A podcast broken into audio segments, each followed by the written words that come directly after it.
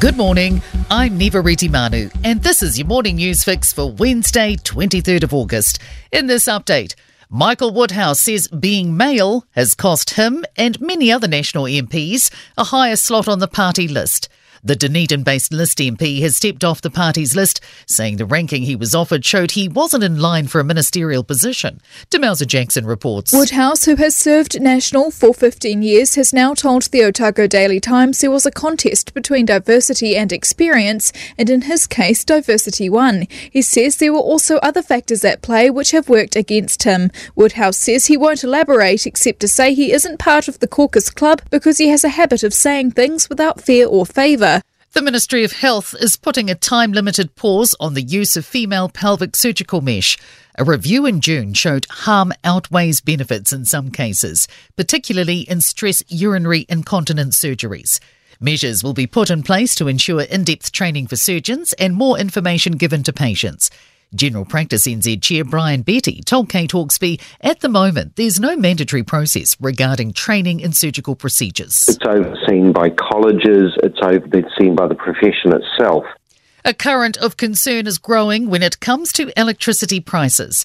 A Consumer Advocacy Council survey has found 65% of consumers say electricity is putting pressure on their budgets. 28% of small businesses are worried their budgets are straining because of the increase. Council Chair Deborah Hart says price isn't the only factor causing anxiety. Residential consumers were more worried about the resilience of the electricity system than they were before the recent storm events, and small businesses were also more worried. A new jury is being selected today for the murder retrial of David Benbow. He's accused of murdering one time friend Michael McGrath in 2017, although neither a body nor weapon has ever been found. Justice Jonathan Eaton yesterday discharged the original jury of six men and six women after one became unwell. Air New Zealand is ramping up its services for summer. The national carrier will have 25% more capacity than last year, with an extra 560,000 seats up for grabs. The airlines had a bumper year with an almost $1 billion full year profit. It follows heavy losses last year.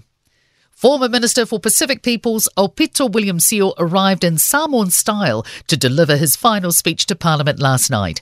Sio was greeted with gasps and cheers as he entered the House shirtless, wearing a mat around his waist and tuiga headdress.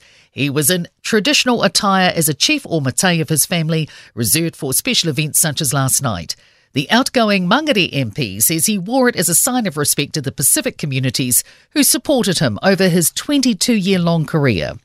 In sport, Wallabies coach Eddie Jones says he's invited World Cup winning All Blacks mentor Sir Steve Hansen into camp this week because he's known him since 1998 and respects his advice. One change to the Warriors starting side for Friday's home NRL match against the Dragons. Second rower Josh Curran gets a start and Jackson Ford heads to the interchange. Five additional assistant coaches, including former Black Caps skipper Stephen Fleming, will jump on and off the New Zealand cricket coaching carousel over the next four months. I'm Niva Manu. That's your latest news fix. We'll be back with the next update at midday from the Newstalk ZB Newsroom.